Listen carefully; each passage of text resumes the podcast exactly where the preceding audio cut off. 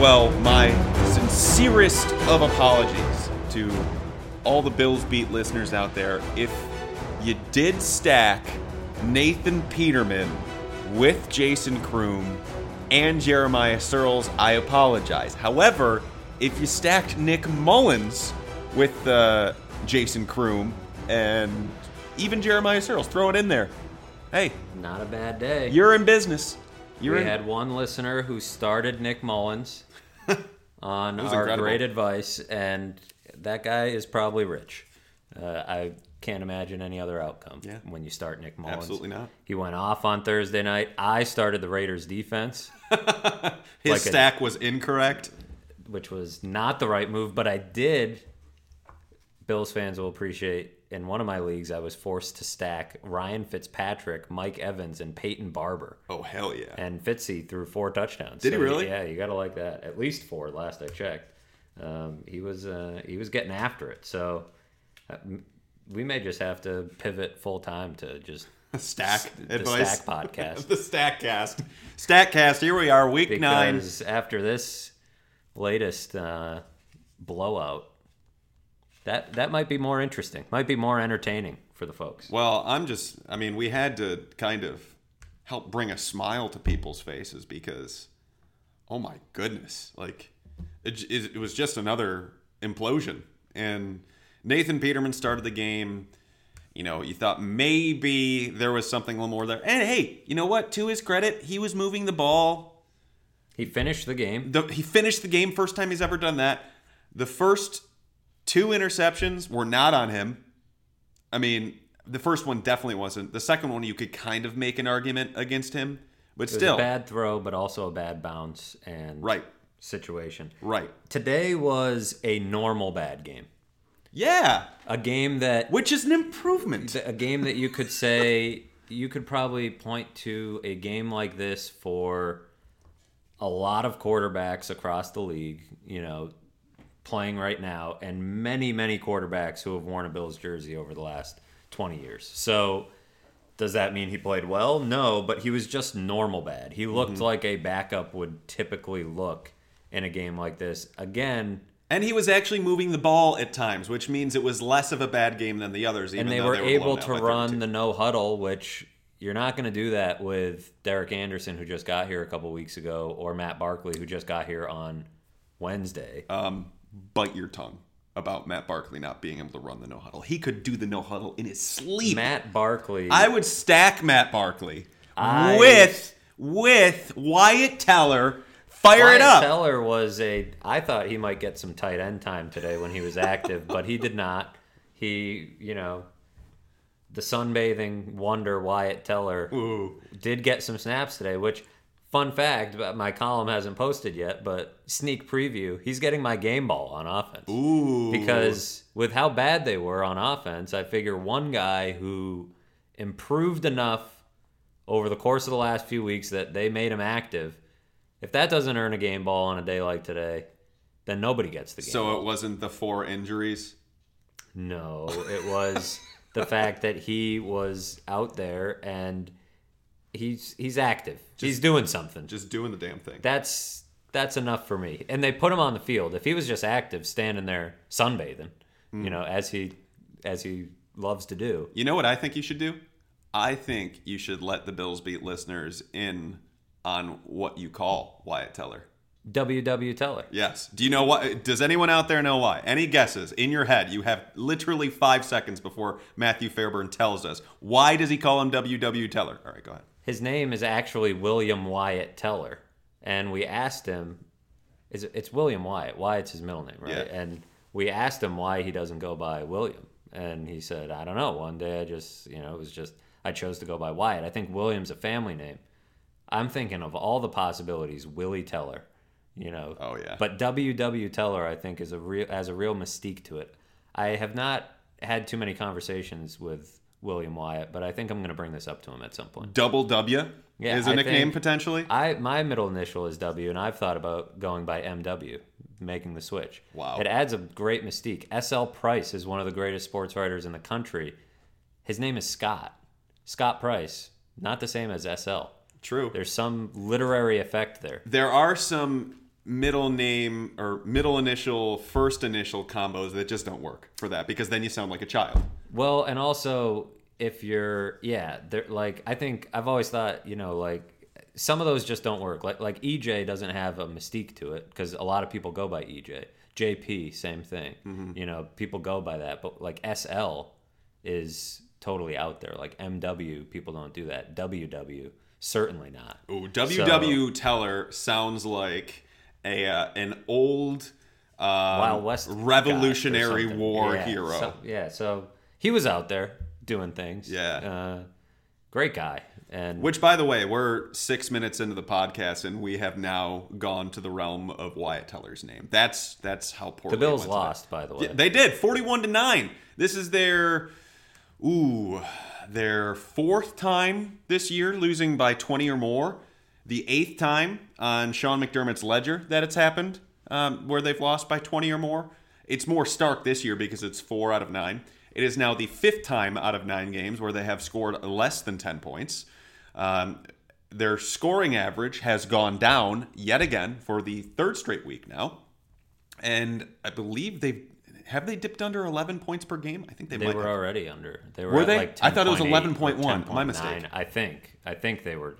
If not, then I think they got there today. They scored their first touchdown though in 39 possessions. Tutties, y'all. One touchdown in 40 possessions in the three games post Josh Allen injury. So oh, Yeah. thankfully he is throwing again because Yes. I think that is the only hope that anyone has for this season being watchable because that's all you're hoping for at this mm-hmm. point. I mean, the team is 2 and 7, so you know they're not making a even even if they won every last game, they might not get in. 9 and 7 doesn't always get you in. So at this point you're just hoping for watchable and they were watchable under Josh Allen because of Josh Allen. And so maybe that's that's coming. The fact that he threw on Friday and Saturday, Yes, I and- think is big. And just to be clear, um, McDermott did. He didn't say it in the press conference. He was asked in the one-off, and I think you followed up with with PR.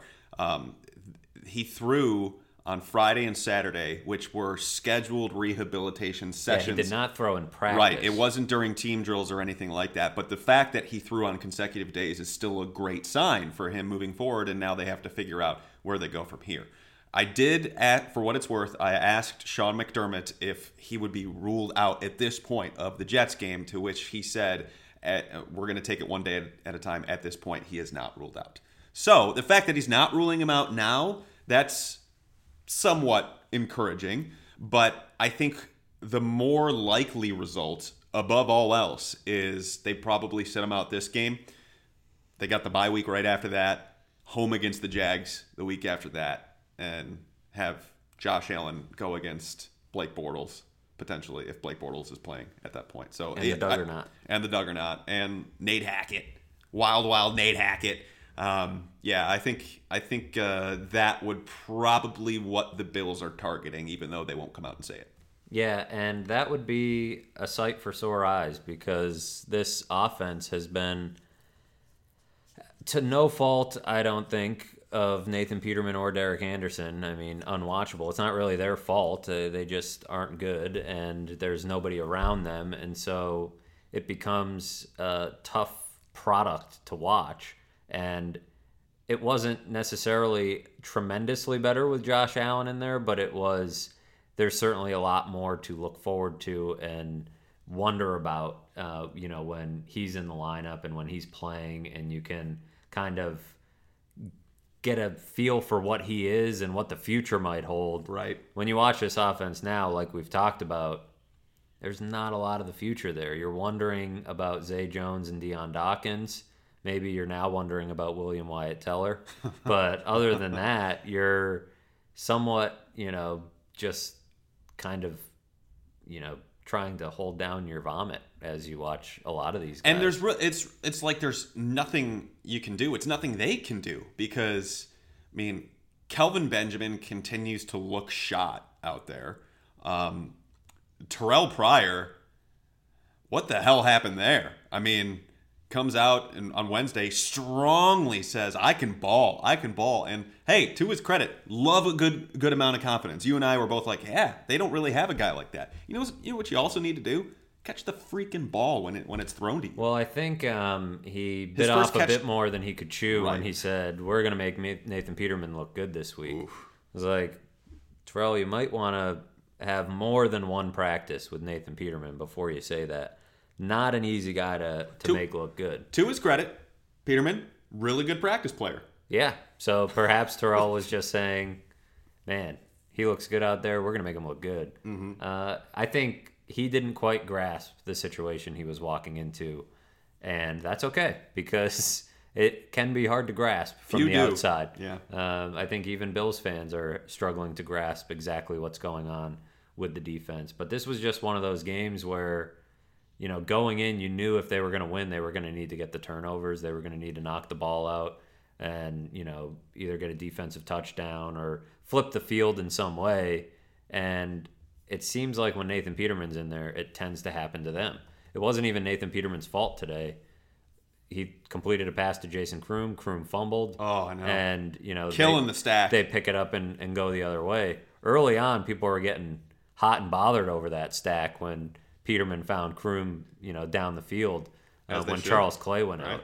Did anybody notice that Charles Clay was out, by the way? No. Probably not. no, only Um, only when uh, only the owners of Jason Croom and Daily Fantasy who Of were course. hoping to rack up the points. the stack squad. but just not, uh, you know, when you have all those factors working against you, that second or that that pick six, you know, the ball bounces funny off of Zay's hand. It wasn't a good throw, Right. But it was also a bad bounce. That first interception to Pryor, catchable pass, he ends up batting it right to a defender.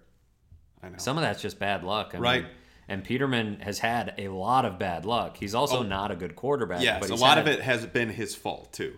he's had a tremendous amount of bad luck and bad circumstance, you know, working against him. So today was one of those days where hey, he survived until the end, which I is a positive sign. I mean, we were talking before the game and I was I said, "Do we see Matt Barkley today?" Is like and that was within the realm of possibility whether Peterman sure. got hurt or continued to have, you know, had another performance like he's had before it would have been a pretty drastic move to put Barkley in because he did not seem too comfortable with the offense. But um, I think the fact that he made it through is a small positive. He threw the ball 49 times today through three picks. I believe that would make his interception to attempt to go It went down to go down. Yeah. slightly, Yeah. um, not tremendously because he threw three. Hey, His quarterback a little goes a long way. went up today, I think. Oh yeah, 45.4 today. Yeah, and it was before that like in the high 30s. So all in all, not great, but at least it was it wasn't all on him. There was a lot else Right. that went wrong. Defense didn't eh, it was just one of those games where it got out of hand in a hurry. I mean, it felt like some of those early season games where you were kind of wondering how it got out of hand so fast. Like how did they lose to the Ravens so badly? But when you turn the football over and can't move the ball on offense and that you know that Bears team was making some plays on offense and keeping the ball moving and then taking advantage of the plays on defense. That's going to be the result more often than not. That reminded me. What'd you make of Trubisky today?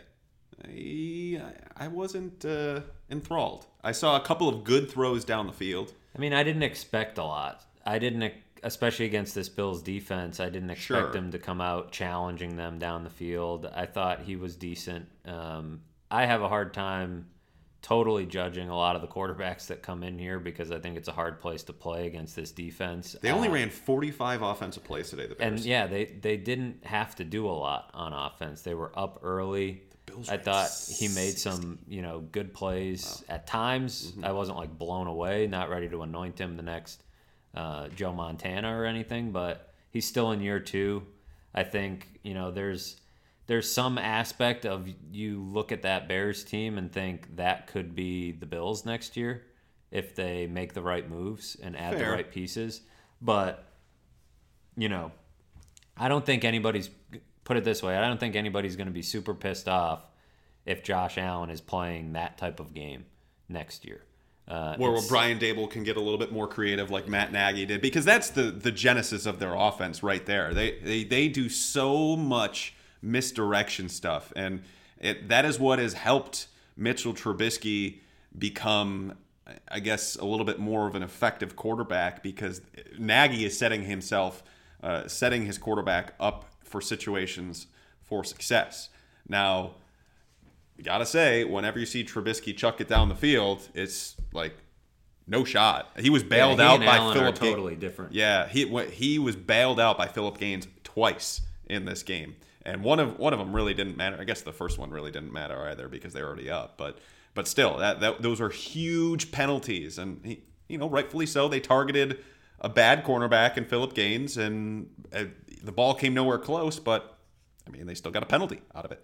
So, eh, you know, the Bills, I think they could learn a thing or two from Matt Nagy's offense when they do have, you know, some some weapons, an offensive line perhaps, maybe a an offensive line that can help their top running back to not have a one yard per carry average over the last three games, as tweeted out by Michael Rodak. This is uh, it is it is horrible what is happening on offense. I mean, we just we sit there. Gosh, what were we talking? I, I think there was one time where I'm where I go to Rodak, who sits next to me. I'm like, is it Mitch or Mitchell now with Trubisky? And then somehow we bring up. I'm like, well, it would be more interesting if his name was mitochondria. And then and then he's like, well, is it, I didn't want to get into molecular biology. I'm like, is it molecules if it's biology? And this was five minutes into the game because they are so uninteresting on the offensive side of the ball because we know what is happening every week, week in and week out. They had a chance for double digit points and then they tried that uh, two point con- conversion. Whatever. I mean, hey, go for it. Um, but still, it was, uh, yeah, that. I mean, what can you really? We've said this before. What can you really expect?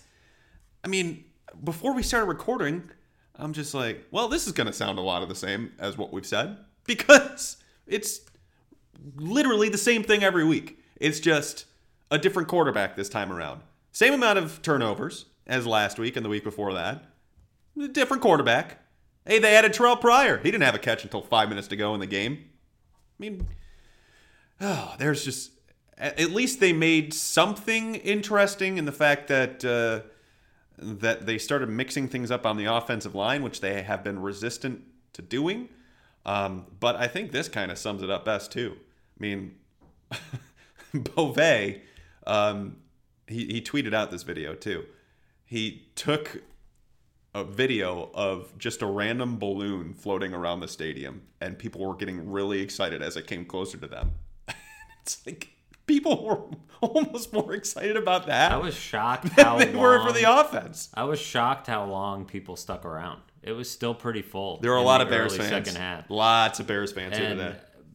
it was a beautiful day. Um, there were probably many, many other things you could have done uh, than hang out at this game, but it was a great day for football. I imagine a great day for tailgating. It was an um, epic weather day. It, Like but 50 degrees, sunny. yeah, You could see was- the breath a little bit. It was It great. was pretty much perfect, Yeah. but the football very much was not. And you know that's the thing. They have the Jaguars, the Lions, the Jets, the Dolphins. Is that the rest of the home games? Do they have another one sprinkled in that I'm no, they've got four more, of? so you just hit them. Yep. Yeah, so that's a lot of home games left with only Three road games. seven games to play. So, man, I don't know what the attendance is going to be like when there's not perfect weather days, which there will not be. Um, I won't blame anyone if the attendance is not great, but if recent years are any indication, it still will be damn good um, because you know people keep showing up for this team, and all in all, I think you know I'd probably show up too, so long as Allen were under center. And you know what? I, th- I th- you know what I think is the biggest punt game? Bills Lions December 16th. Yeah, I could, Those are going to be two bad teams rolling in here. Second to last home game. That's a woof And right the there. Dolphins one is I know people get up for the Dolphins Yeah, and get fired up about the Dolphins. and Marrone will be here, so that's another kind The of Dolphins right after a bye week. Josh really Allen might be back that week. Yeah, yeah. the Dolphins are and the Jets, But the they won. Dolphins and the Jets are semi uh, in the same unwatchable category. Are the Dolphins Bills. kind of what the Bills were last year? Just kind of lucking their way to victories. but except they're not quite as good. They're out of Brocktober. Yeah, they're they are not good. They're five and four. but they're five and four. Somehow. So, I mean, the Jaguars sitting at three and five. Yeah. I mean, that happened quickly. there's the AFC is one big mess, and you may be saying to yourself that the Bills are wasting a shot at winning, but I mean, I, I don't know that that's really the case. I mean, they snuck in last year in a bad year, and hindsight shows that it wasn't necessarily you know beneficial long term. Um, you know, maybe it will be uh, in terms of, but they they've even said culture changes so much year over year that I don't know that there's a tremendous amount of carryover uh, from making the playoffs and how much you know a lot of these guys necessarily take from that. Right. And you certainly you know see that you've got to scramble to get to the top of the draft to get a quarterback because you're sitting in the 20s.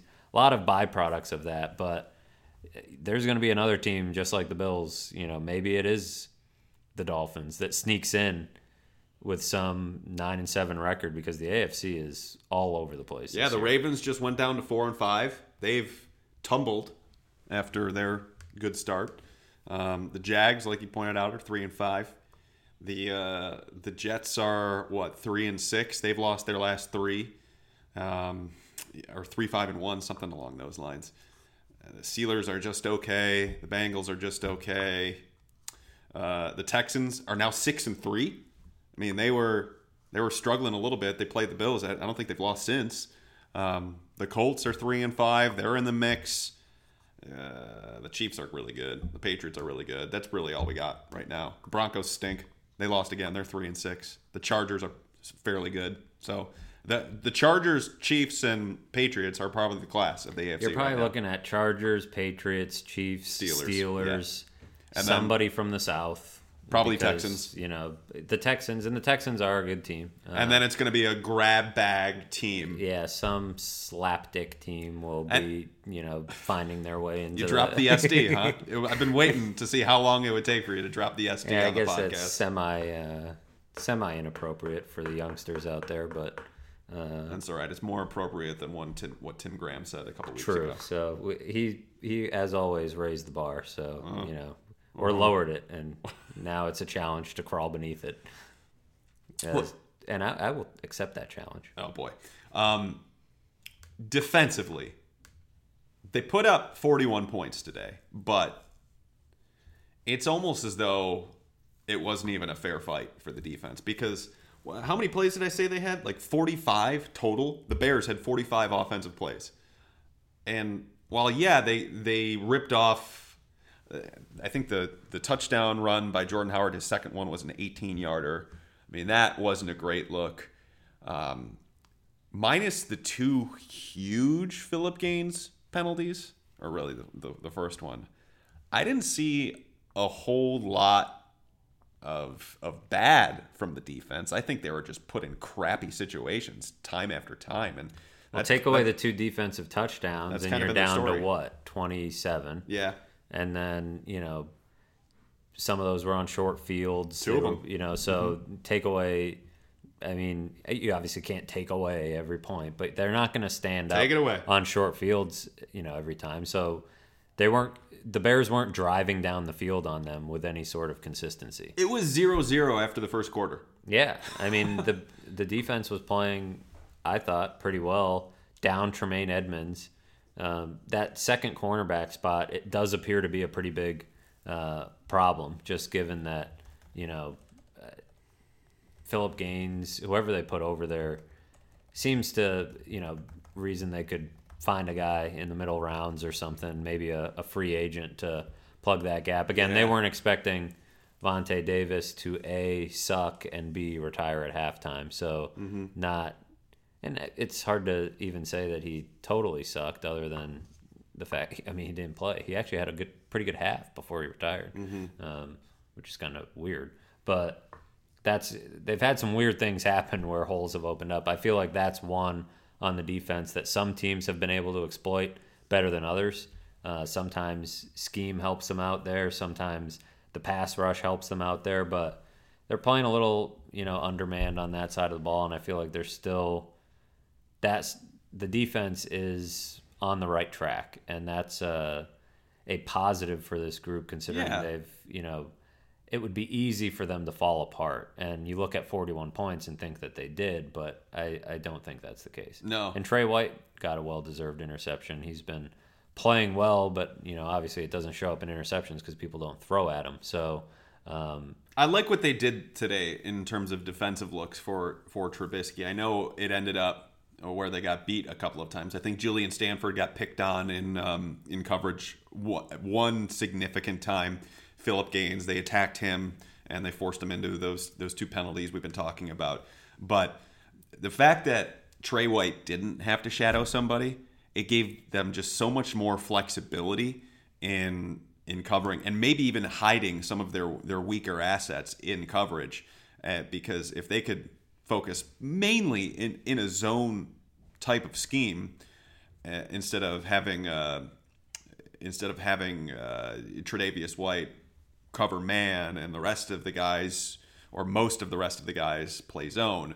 I think this is a it, it was it was a good defensive game plan, but you know it just it unraveled because how how could you really do much of anything when you are constantly uh, having your back to the end zone? I mean, the average drive start for the Bears today, the 44, their own 44 yard line. That is ridiculous, and it's not the first time that the Bills' opponents' drive start have been on their own 40s somewhere. That is totally on turnovers and totally I think that was somewhat the case in the Ravens and game. special teams too. Yes, Yeah, there was a huge return on special teams And a shanked so punt. It's like you're not win- Yeah, that punt was bad. That was a really bad. he had a good game other than that, but yeah, oof. that was a really bad punt. Yep. Um, but uh, yeah, it's hard to put too much on the defense, and it, it 190 net yards. right. Uh, yeah, Trubisky only threw for like a buck thirty-five. Three of 11 on third downs, the Bears were. So it's weird. It's the weird part about this season is so much goes wrong on offense that you know, forty-one to nine makes it look so ugly, but it really, you know, for the defense in particular, wasn't as bad as it looked. On offense, it's about as bad as it looks, but But not the worst that it's looked. no, and I So that's something. I tend to I don't know. Part of me I, I can understand the frustration on that side of the ball. But there's a lot there's a big part of me too that you know I think, you know, people want Brian Daboll fired or people want people want somebody fired. They want, you know, heads to roll and how could the offense look like this and, you know, all things of that nature. But how I, I pose the question: How could it not look like this when they're down to Nathan Peterman? I mean, you know, Mm-hmm. Or Derek sure, Anderson, or Derek Anderson. I matter. mean, nobody wants that. You know, it- there's no way Sean McDermott wants Derek Anderson on the field. Maybe he, you can make the argument he wants Nathan Peterman on the field. I'm not really sure what all that's about, but no backup quarterback that they signed at this wouldn't be better if they had AJ McCarron. Right. You know, you can make the argument why did they trade him, blah blah blah. They should have signed Derek Anderson then. You're probably right, but at the same time, the offense would still look like this. Yeah, and has everyone suddenly gotten amnesia for the first three quarters of the fourth preseason game where AJ McCarron was horrible against third stringers? Right. It wouldn't be It's not as though he's incredible. This is a quarterback problem. even. But, you know, and we've talked about how they've mismanaged the quarterback position. Mm-hmm. But I think where people kind of miss on that um, that take is that they didn't mismanage it by trading away AJ McCarron. No. I think they miss and Brandon Beane has admitted that he should have gotten a veteran in earlier.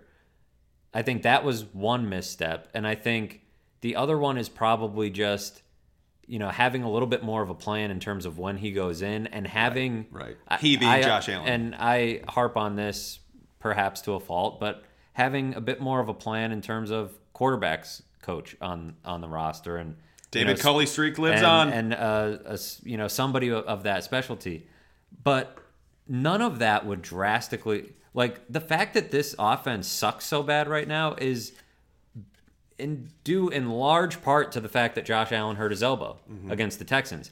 Were they good when Josh Allen was in there? No, but he wasn't turning the ball over he wa- quite as which much. Which is kind of remarkable Yeah. because Sam Darnold is turning the ball over a lot, which doesn't mean he's bad. I mean, rookie quarterbacks go through things, and uh, you know it's not to bury Sam Darnold, but not turning the ball over, uh, you know, is a virtue, and what he's doing with his legs was a virtue and a big bonus for this offense. So the offense was still bad when he was in there, but they were capable of, you know, taking on a bad defense and moving the football a little bit. And look, when you when you are bummed out that Derek Anderson can't clear concussion protocol in time, you've run into some fairly bad luck. Now, some people are going to point to the 49ers being down to their third string quarterback on Thursday night football.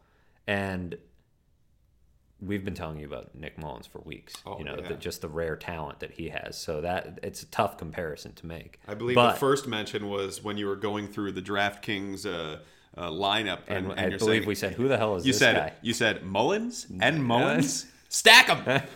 I think I correctly guessed his first name. Nick, but yes. um, that in that situation, what is good about that situation for the 49ers is Kyle Shanahan is a great teacher of that position, and that guy had been in their system, and so you know he didn't have to play, but he had been on the practice squad in 2017, learned the offense, and so when he's forced into action, it's slightly different.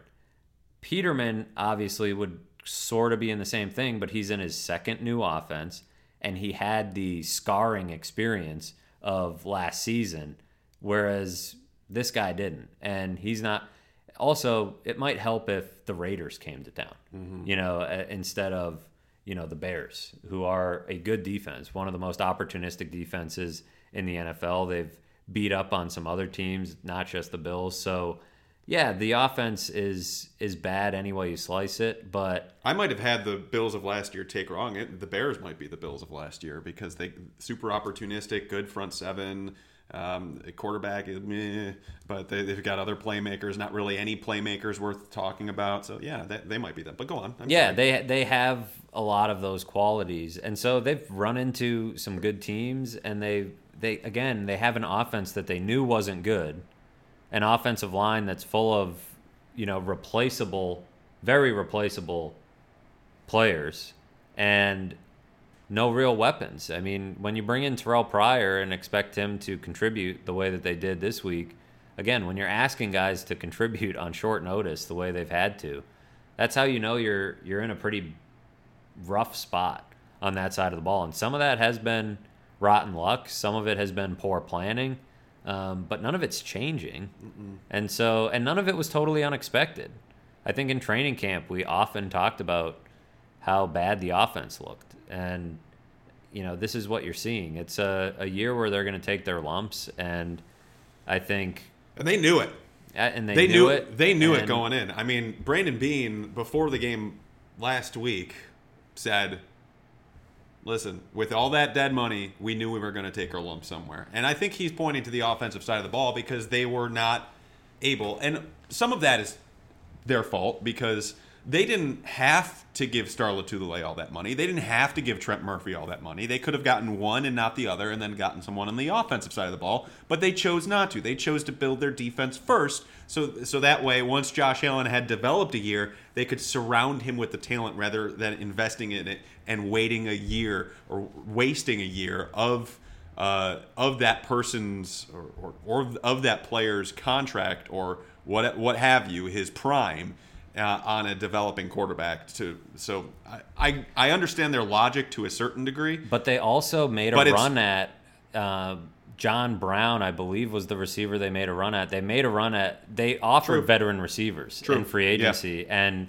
guys turned them down because the only quarterback on the roster when free agency opened was Nathan Peterman. And then AJ McCarron shortly thereafter, but you know, what agent is sending their receiver into that situation? Right. So some of that was out of their control. Uh, Richie Incognito going off the deep end in April wasn't a uh, wasn't great timing, and and then Eric you Wood. know you're so focused on. I mean, Eric Wood happened in January, But so still. you know, but also you know that's more dead cap and something that you thought you had. You thought you had a, a center on your offensive line. And for, make no mistake, Russell Bodine slash Ryan Groy have been a humongous weakness this year. I would say probably the biggest. two of their the wor- two line. of the worst graded players on the entire roster for me. Yeah, I, I think Russell Bodine has been at fault often when you go back and look at some of the miscommunication. And the thing of it different thing. Groy was worse. yeah, he wasn't good either. and so Eric Wood, they, I mean, if Eric Wood didn't have that injury, that strikes me as a guy who would have been playing forever. Yeah. I mean, you know, just loved the game, and that's what made it hard to see him have to call it quits early. But you know, some of yeah, a lot of this was just they, and and here's the thing too, they they didn't give up their first round pick, mm-hmm. and they weren't going to do it like under any circumstance to go up and get a quarterback. They would sooner, and that tells you, I think, all you need to know is that they knew this was coming. And when you build it the way they're building it, look at the 2015 and 2016 drafts. There's nobody left. You can say some of that's the fault of their own. Ronald Darby is probably the only guy you can point to where you're like, that guy's an NFL player that could be helping them on a cheap contract. Right. Other than that, I think you look at the rest of the guys they got rid of, you know, there's not a whole lot there where you say, you know, those drafts would be helping them. Teams that are successful in the NFL, by and large, you need a core group of contributors that are cheap on that rookie contract. And those third and fourth year guys, that's when they're kind of coming into their own. They've got none of those. Right. And not to totally belabor the point that we've made on previous podcasts, but the decision to walk away from Sammy Watkins' uh, fifth year was really a mistake.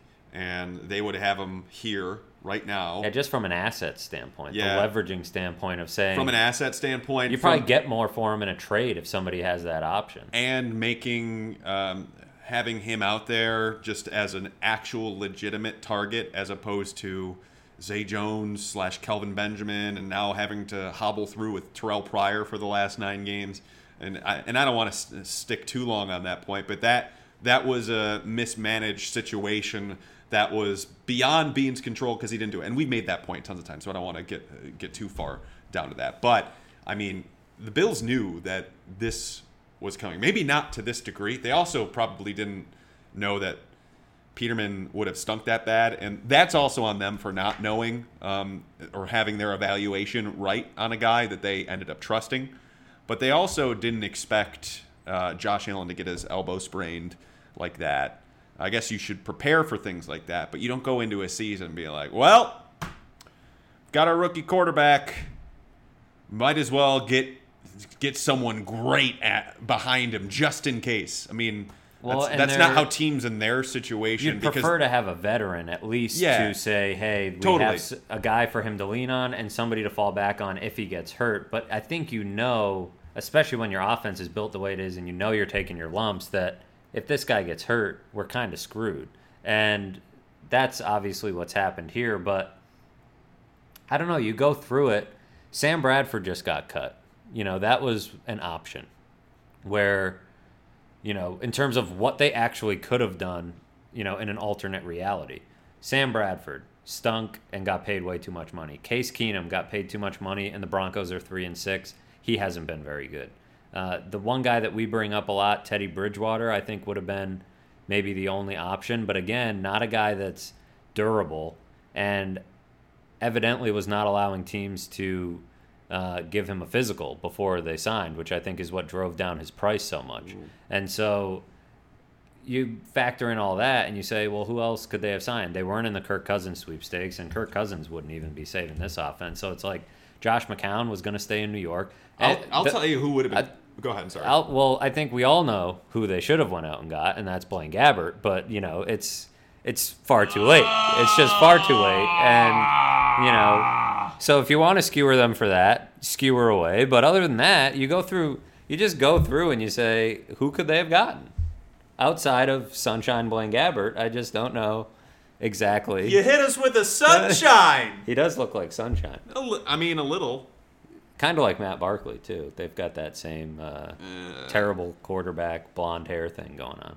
Uh, Man, you just totally derailed me there. to the point Congra- the point being you know it's easy to sit up here and say well derek anderson's playing they really uh, they really screwed the pooch on this one but it's like yeah they but you know give me an, a you know the alternative reality that's that much better because like we said AJ McCarron, they're still two and seven, I think, if AJ McCarron's a quarterback. Probably. You know? Um, like I, you know, the one guy that would have been perfect for this situation, but he he ended up not becoming available because of that whole Jameis suspension. Fitz, and he would have loved to be back here too. He he loves Buffalo, loves his time here, and it's far. But yeah, he wasn't quite available. I don't think he ever Right. really truly hit right because they re-signed him right before it all it all uh, happened, and so they or you know before the Bills really knew what they were doing with Tyrod, and that that window was gone. Um, so, but he, I mean, that is a situation where it's far enough removed, and I mean, good guy to learn from, good guy that's willing to teach a young player. So that, that was all there, but you know, obviously that situation didn't come to pass. So that that's part of the off season too, because some guys that maybe you plan for uh, in those situations, like like that one, um, maybe it doesn't happen. So, uh, side note. The, tur- the turn of phrase "screwed the pooch," that's a weird turn of phrase. It is. It's disgusting. It, yeah, and I'm quite frankly appalled by you. well, like I said, Tim set the bar, and I'm cha- now challenged to crawl beneath it. I don't want to know the history of it. I just, I just want to say that that that is grotesque. It is. It's not. It's look. I'm not proud of it, but it's. It had to be done. Downright bestial. It's and I'm not saying a streak has started, but a streak starts at one. So that's all I'm saying. Let's hand out some awards, shall we? Um, all right, so let's start with the Dri Archer Award, which you have this week. I have the Vontae Davis Award. Um, Fairburn will do his research right now, and I'll do my research while Vontae Davis is, uh, or, or while Fairburn is talking. So this is uh, this is a situation where we're It's- helping each other. It's a weird. Uh, I'm gonna give the Dri Archer to LeSean McCoy. Ooh, Um, not only did he have 10 carries for 10 yards, he did add four catches for 19 yards. So that makes 23 yards on 21 carries in the last two games. Mm-hmm. But not only that, but all week he didn't want to talk. And then after the game, he ducked out and declined to talk as well, which is against the rules. And I don't re- I don't necessarily care all that much, but I think it's somewhat weak for the cap a captain of this football team to, you know, just kind of a. I mean, here's the thing. The best runs over the course of the last month have come from Chris Ivory, who's hurt in this game. Um, hurt his shoulder and probably going to be out for a while. So yeah, uh, Ian Rapoport um, tweeted out that Ivory was at the Erie County Medical Center uh, getting his shoulder checked out. So not great. He grabbed his shoulder area immediately after going down after that goal line attempt. Go on. the leading rusher in this game was Nathan Peterman uh, with 46 yards on eight attempts and a tutty. But yeah, I just again, I'm not to sit here and play the the grouchy media card of LeSean McCoy needs you know owes people answers. But I just think when you're a captain, you know, letting the other guys like Kelvin Benjamin and Terrelle Pryor and Nathan Peterman have to answer for the struggles on offense. Peterman talked for a combined 25 minutes in two appearances today or this week. Yeah, he talked for a long time on Wednesday. If there was one guy who wanted to duck us and I would understand, it would be Nathan Peterman because I wouldn't want to talk if I were him either, but he does. And it doesn't make him a, you know, some sort of hero. And just like it does, I don't think it makes anybody a bad person to not talk. I just think it's, you know, the trade. There's a lot of newsworthy things happening around LeSean McCoy, and you know he is a captain of the football team, and he's gonna be here. Uh, you know, for at least through this season and possibly beyond. I mean, they Brandon Beane committed to him, but you know we'll see what happens with that down the line. I just think kind of fitting of the Dri Archer Award to just disappear on and off the field. And you know what? We're going to have a Bills beat first today. LeSean McCoy is going to also receive the Vontae Davis Award because he was barely on the field in that second half. And he did sort of kind of get benched Yeah. in the even the the even though Sean McDermott said no, it it wasn't it wasn't a benching. No, no, no, no, everything's fine. It's not a benching. There's never It was kind of a benching. there were some scheme things going on, but there are no there is no discipline. Everything's fine. Everybody knows it.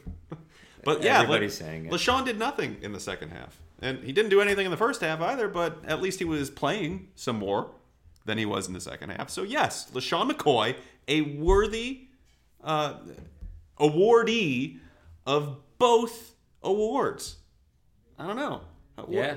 Are you okay with this? I'm into it. I kind of broke the mold here, but I, I feel like it's it's worth it. I think it's deserved. I think he's having a horrendous season. I think a lot of it is not his own doing, but I think some of it probably is. And they could have traded that guy. What are they thinking? For what? I don't know. Who cares? Probably the problem. But cares? I would have gotten rid of him on So the I. Uh, sole reason that I don't know that he's, you know, there's too much going on with him. Yep. and being able to get rid of him would have been probably a, a small bonus. But maybe during the second half of the season, he'll you know step up while Josh Allen's back, and it'll be a nice thing to have. Did you just uh, did you for just, Josh did you Allen? just burp mid take? I did burp mid take. I don't know if the listeners could hear it. If they could, Oh, they could Then- because I wear the headphones and you don't, so I, it was definitely audible. well, yeah, I did. You're so disgusting. excuse me. How dare know? you. How dare what you. can you do? All right. Well, come on, Darlene. Time. Lot of. Uh, I, I've just put myself right in the line of fire. If you want. today, actually. um, well, come on, Darlene. Oh, there's a few ideas that I have rolling in my head here. I'm interested to know if you're going to take the one that I'm also thinking of. We discussed it post game. Oh, I'm not gonna take that. Okay. Well, mm,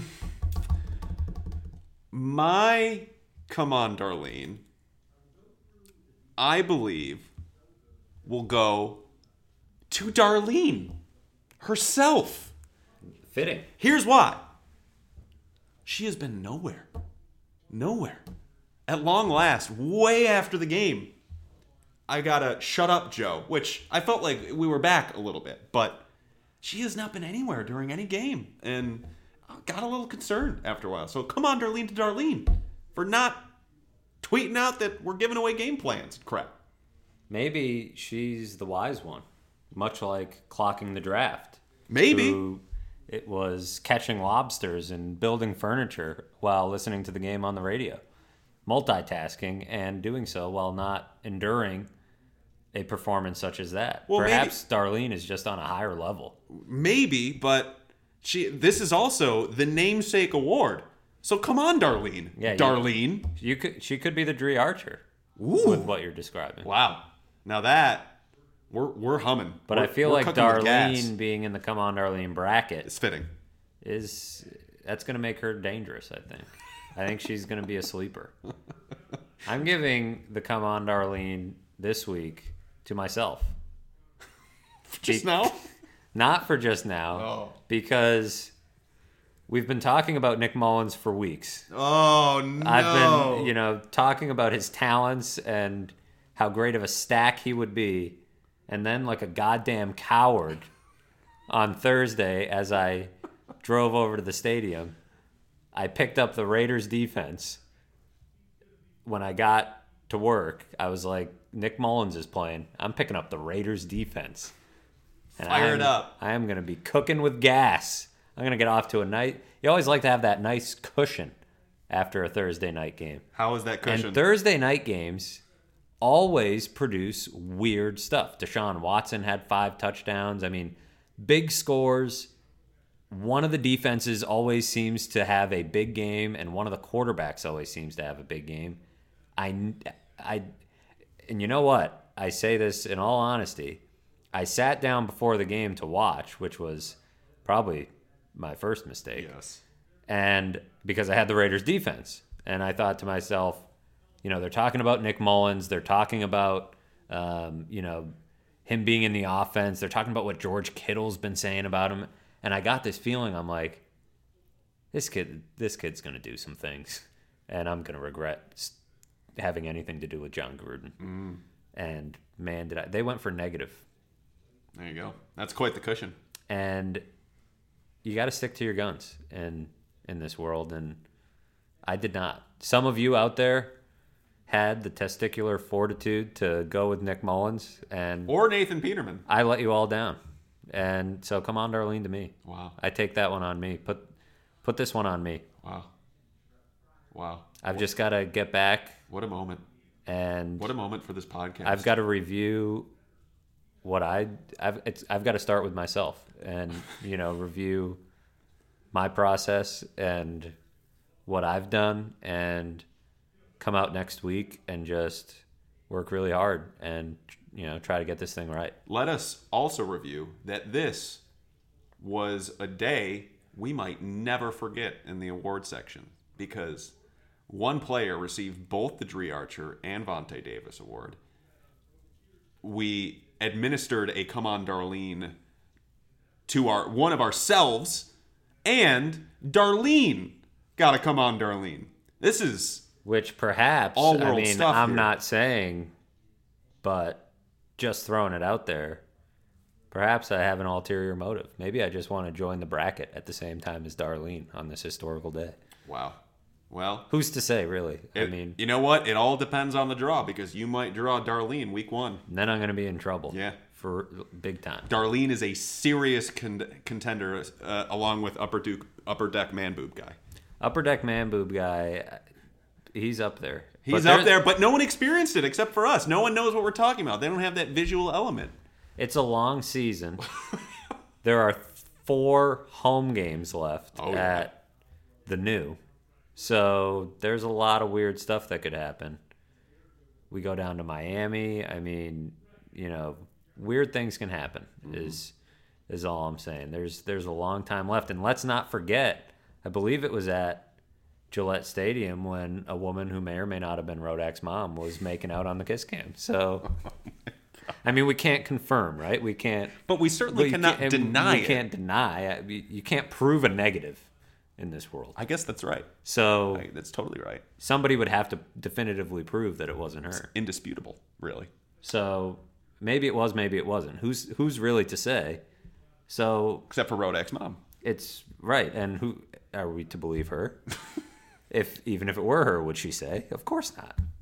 Why would she? So it's it's yeah, lots can happen here in the second half of the season, but would I, I'd be lying if I said I wasn't honored to be jumping on the bracket the same week Wow. as Darlene. Well, uh, the come on, Darlene, that fell just short for both of us was they they serve chicken fingers, pizza uh, in the press box after the game, just because a lot of us are here late, and you know, just uh, because a lot of us have will won't have eaten since you know around 1.30, 2 o'clock, um, two thirty maybe even uh, for halftime.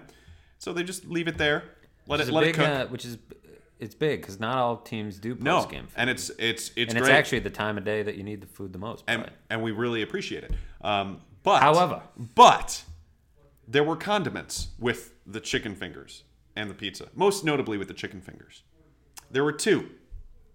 One of them was hot sauce, which great, great job, that away. The other one in Buffalo, ranch. And there's usually blue cheese. Usually, but blue cheese, nowhere in the vicinity. of Maybe the it's chicken out fingers. there. Perhaps. No, it's not. It I could. It, well, I'm No. saying maybe in the time we've recorded, they've realized the error of their ways, or perhaps it was all out. Maybe Rodak ate it all. I would not put that past him, that crooked man. It, it could have been him. You can't. He's not doing anything else. You never know. But to whoever the culprit, it's a it's a mild come on, Darlene. Yeah. So we, we couldn't go all the way there. So Darlene and Fairburn are two uh, two worthy contenders. We're in. Okay. So nine games through, the Bills are two and seven. Oh, by the way, um, I haven't calculated the late games just yet, but uh, before those late games, the Bills had the third overall draft pick. So what of it? It could be could be fourth by the end of the night because the Niners have the same record and they're pretty close in uh, opponent strength of schedule. That's a pretty good pick. Third is really good, and I'm not sold that they win more than four. Not sold at all. I, I think I think four and twelve might be where they settle in on. I think it could be worse. Uh, maybe three and thirteen. Who knows? Who really knows? But uh, it's not uh, it's not out of the realm of possibilities that they only win one or two more. In fact, I think that would be a favored thing, um, especially seeing as how how poorly they have played. And if they lose this one to the Jets, which you know, if Josh Allen doesn't start, odds are they have a pretty good shot at it. Although Sam Darnold has not been what most would consider good in the last few weeks, but they're probably still going to lose. Derek Anderson, Slash Nathan Peterman. Nathan Peterman. Slash Matt Barkley. If Barkley's still here, stack them. Or it's not outside of the range of outcomes for Blaine Gabbert to get cut and jump on board, learn this offense, and get out there and sling the Duke. Would the what would happen? Could you imagine if they actually got him somehow, like I, just by some happenstance, he becomes a Buffalo Bill? we would have to have him on the podcast. My understanding is he's not a super friendly guy. So you're saying he wouldn't do the podcast? So he probably wouldn't be entertained. Do you Is thi- my point do you by the fact that he's a running uh, gag of sorts. How dare you say he's a gag? it is very serious, the streak that we're creating. Do you think we could get the Titans to have him come on the podcast? I honestly do not think so, and the reason I say so is because when that video came out of um, Blaine is a real American, set to the tune of "I am a real American." Have you seen this video? I have seen this video. um, when you when that video came out, Blaine was super testy about it. Really? Like I remember reporters saying that he did not find it funny and he was not amused. And so my under my guess is maybe he's lightened up a little bit. You know, there was a lot of pressure in Jacksonville. He was a first round pick. Um, so maybe he's, you know, in his old age a little bit, you know, has a better sense of humor. I don't know. My understanding, you know, from you know people who knew him at Mizzou, eh, like he just wasn't. You know, I'm sure to his to his friends and everything, he's you know perfectly fine to hang out with. Sunshine, even. yeah, I just don't think he's. Uh, I don't think he would be amused. I don't think he'd like. It wouldn't be like if you know Fitz were a running running gag and you know could have some fun with it. I I, I don't think Blaine Gabbert would be amused. I think Fitz would have a lot of fun on this podcast. I'm sure he would. Yeah. But Blaine, We might need to make that happen, actually. Blaine, not so much. But hey, maybe maybe he would have some fun. I mean, who wouldn't have fun? Remind on me this to podcast? remind me to do that in the off season. Try and get Fitz on the podcast because he, he might actually be pretty fun with it. I'll try to get Blaine. Good luck. I'm gonna start referring to him on a first name basis. Sunshine. Sunshine Blaine. Hmm. So Okay. I, I, that's your your homework, Bills beat listeners. Go watch Blaine is a real American, and I guaranteed to cheer you up It's uh it's on this Sunday night slash Monday morning. it is a humdinger. And if you're listening to this on your ride to work, then play it for your coworkers. It's a great way to start the week. Incredible vocals. Great way to stay in shape, really. So definitely, definitely do that. Well, on that note, um, this has been kind of an absurd podcast, but hey, what did you really expect? I think you guys needed this. You guys and gals certainly needed this after whatever that mess was out on the field for the uh, fourth straight week. Four game losing streak. The Bills are now two and seven.